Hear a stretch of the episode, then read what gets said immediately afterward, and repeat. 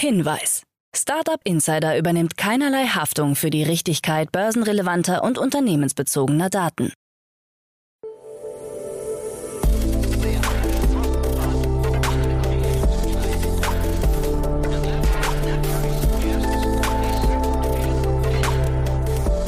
Startup Insider Daily.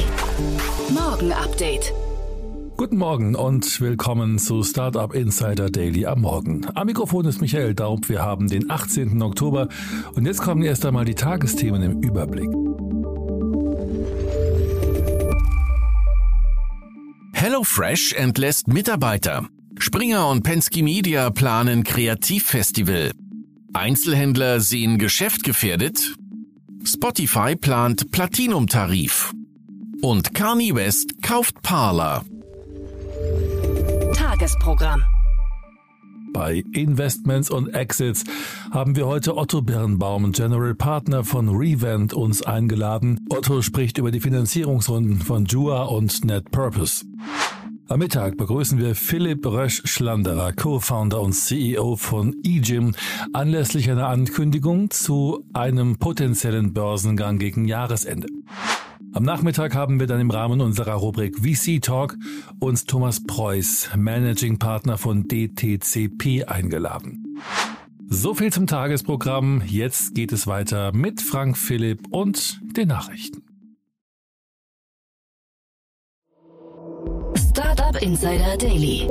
Nachrichten. HelloFresh entlässt Mitarbeiter. HelloFresh entlässt mehr als sechshundert Mitarbeiter und schließt eine Anlage in Richmond in Kalifornien. Die Entlassungen stehen im Zusammenhang mit der endgültigen Schließung der Einrichtung, heißt es in der Mitteilung. Die Stellen sollen bis zum elften Dezember abgebaut werden, wie es in eingereichten Unterlagen an den Bundesstaat heißt. Der Mietvertrag für die Produktionsstätte von HelloFresh in Richmond läuft Anfang zweitausenddreiundzwanzig aus und nach einer umfassenden Analyse unseres Produktionsnetzwerks hat HelloFresh beschlossen, den Mietvertrag nicht zu verlängern, so ein Unternehmenssprecher. Die Anlage in Richmond ist eine von zwei in den U S A, in denen die Beschäftigten von HelloFresh im vergangenen Jahr versuchten, eine Gewerkschaft zu gründen. Letztlich scheiterte die gewerkschaftliche Organisation nach einer Abstimmung. Springer und Penske Media planen Kreativfestival. Der Berliner Senat plant eine Ausgabe von drei Komma fünf Millionen Euro an den Springer Verlag und die Penske Media Group, damit diese ein mehrtägiges Kreativfestival in Berlin aufbauen. Der Tagesspiegel hatte den Punkt in den Haushaltsausschussdokumenten unter der Bezeichnung Leuchtturmveranstaltung und Netzwerke der Kreativwirtschaft entdeckt. Ab dem kommenden Sommer soll das jährlich angelegte Festival zunächst hundertsiebzig Konzerte und Club-Events, aber auch Kongresse zu Musik, Medien, Technologie und Startups bieten.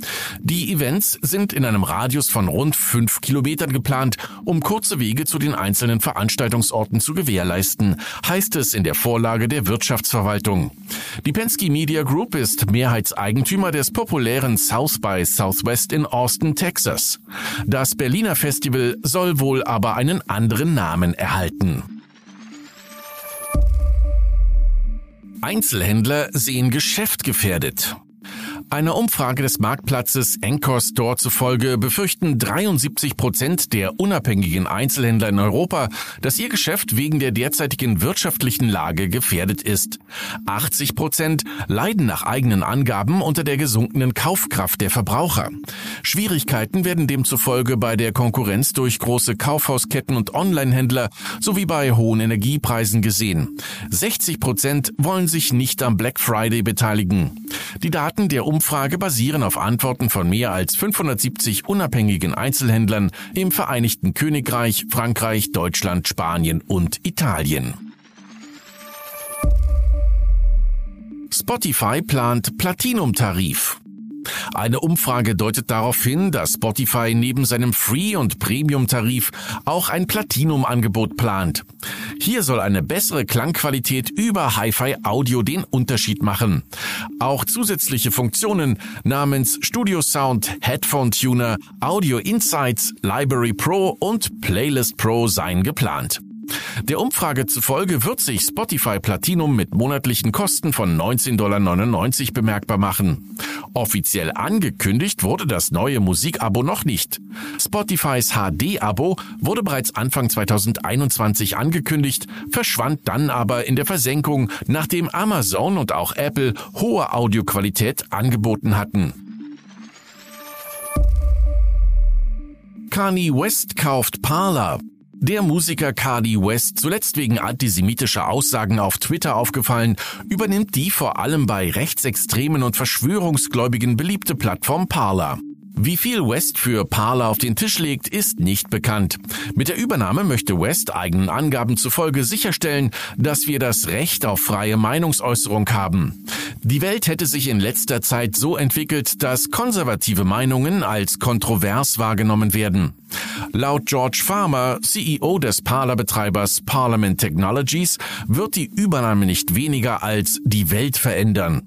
Parler wurde zur Koordination des Sturms auf das Kapitol am sechsten Januar zweitausendeinundzwanzig genutzt. Blockchain bei Top hundert Unternehmen beliebter. Einer neuen Untersuchung von Finbold zufolge nutzten vierundvierzig der hundert größten weltweit tätigen Unternehmen mindestens eine Blockchain-Technologie.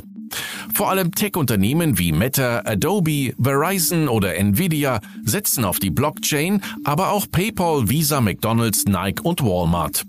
Viele der Unternehmen stammen aus den U S A. Einsatz findet die Blockchain vor allem bei N F Ts im Marketingbereich. Andere Anwendungen finden sich Finbold zufolge in Kundentreueprogrammen und Lieferkettenmanagement. Laut dem Bericht sind seit Januar zweitausendzweiundzwanzig insgesamt mehr als sechstausend Trademark-Anträge beim Amt für Patent- und Schutzmarken der U S A bezüglich N F Ts und Blockchain eingereicht worden. Südkorea plant Blockchain-Personalausweis. Mithilfe der Blockchain-Technologie will die Regierung Südkoreas digitale Personalausweise als dezentrale Blockchain-basierte Identifikationssysteme auf dem Smartphone erlauben. Dies berichtet der Nachrichtendienst Bloomberg. Mit dem Projekt soll frühestens zweitausendvierundzwanzig begonnen werden. In den ersten zwei Jahren wird mit fünfundvierzig Millionen Anwendern gerechnet. Anwendungen im Internet sollen erleichtert und Türen für digitale Wahlen geöffnet werden. Die digitalen Identitäten sollen dann Anwendungen im Internet erleichtern, aber unter anderem auch die Türen für digitale Wahlen öffnen. Durch die gesteigerte Effizienz und die Entwicklung des neuen Sektors rechne man mit einem Wertgewinn von zweiundvierzig Milliarden U S-Dollar, rund drei Prozent des derzeitigen Bruttoinlandsprodukts. Horizon Worlds mit Nutzerschwund. Interne Unterlagen zu Horizon Worlds, dem Metaverse von Meta, bescheinigen der Plattform einen sinkenden Erfolg. Im Februar berichtete Meta von dreihunderttausend Nutzern, heute sollen es nur noch zweihunderttausend sein. Ursprünglich gab Meta das Ziel von einer halben Million Nutzer an. Diese Zahl ist nun anscheinend auf zweihundertachtzigtausend Nutzer revidiert worden. Besucher sollen im Durchschnitt schon nach dem ersten Monat das Interesse verlieren und nicht mehr zurückkommen. Auch die einzelnen Welten im Metaverse, also Orte im Metaverse, wo Nutzer sich treffen und Aktivitäten ausführen oder sich einfach unterhalten können, werden wenig bis gar nicht besucht. Lediglich neun Prozent der Welten, die von Nutzern erstellt wurden, würden jemals von fünfzig Besuchern oder mehr besucht. Seit Anfang letzten Jahres wurden fünfzehn Milliarden Dollar für das Metaverse-Projekt ausgegeben. SpaceX mit neuen Finanzierungsmethoden für Ukraine-Internet. Elon Musk hat als Chef von SpaceX einen Rückzieher zum Gratis-Internet in der Ukraine gemacht. Anders als zuvor angekündigt, wird SpaceX wohl weiter für die Kosten der als kritisch eingestuften Internetinfrastruktur aufkommen.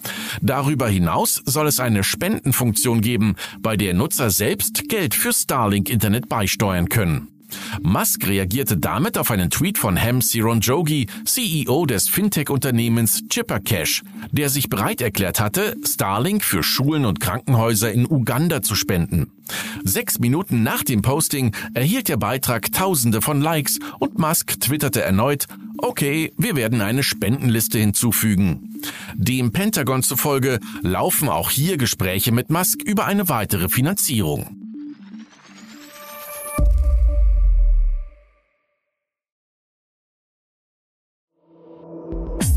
Insider Daily. Kurznachrichten. Digital Natives fallen öfter auf Phishing-Angriffe herein als ihre Eltern. Einer neuen Studie des Kölner Cyber-Security-Awareness-Unternehmens SoSafe zufolge sind Männer zwischen achtzehn und neununddreißig am anfälligsten. Sie klicken mit neunundzwanzig Prozent am häufigsten auf Phishing-Links. Bei Menschen über fünfzig liegt die Klickrate mit neunzehn Prozent deutlich niedriger. Uber Eats liefert in Kanada ab sofort Cannabis an. Dazu hat sich Uber Eats mit dem Cannabis-Marktplatz Leafly zusammengetan. Dadurch wolle man die schnelle Lieferung von Cannabis von lokalen lizenzierten Einzelhändlern garantieren. Die Messenger-App Telegram wurde zur Zahlung von fünf Millionen hundertfünfundzwanzigtausend Euro Bußgeld verurteilt. Das Bundesamt für Justiz hat am Montag zwei Bußgeldbescheide erlassen. Grund hierfür sind Verstöße des Unternehmens gegen das Netzwerkdurchsetzungsgesetz. Das Bundesamt wirft Telegram vor, in den Jahren zweitausendzwanzig und zweitausendeinundzwanzig keine gesetzeskonformen Meldewege eingerichtet zu haben. Der TikTok-Betreiber ByteDance startet einen Angriff auf Metas Vormachtstellung im Bereich günstiger V R-Brillen und stellt mit der sogenannten Pico vier einen direkten Konkurrenten zur Quest zwei von Meta vor. Diese soll zum Schnäppchenpreis erhältlich sein und sich eigenständig betreiben lassen. Forschende der Google-Tochter DeepMind haben ein K I-System für sogenannte Matrix-Multiplikation entwickelt, das einen fünfzig Jahre alten Mathematikrekord geknackt hat. Das Bedauerliche, dieser Rekord hielt gerade einmal eine Woche, dann wurde er von zwei Forschern der Johannes-Kepler-Universität in Linz bereits getoppt. Und das waren die Startup Insider Daily Nachrichten für Dienstag, den achtzehnten Oktober zweitausendzweiundzwanzig. Startup Insider Daily Nachrichten. Die tägliche Auswahl an Neuigkeiten aus der Technologie- und Startup-Szene. Das waren die Nachrichten des Tages, moderiert von Frank Philipp. Vielen Dank dafür. Jetzt enden wir erst einmal für den Moment. Schaut sonst gerne bei Investments und Exits vorbei. Dort begrüßen wir heute Otto Birnbaum, General Partner von Revent. Am Mikrofon war Michael Daub. Ich hoffe, wir hören uns später wieder. Habt einen guten Morgen. Bis dahin.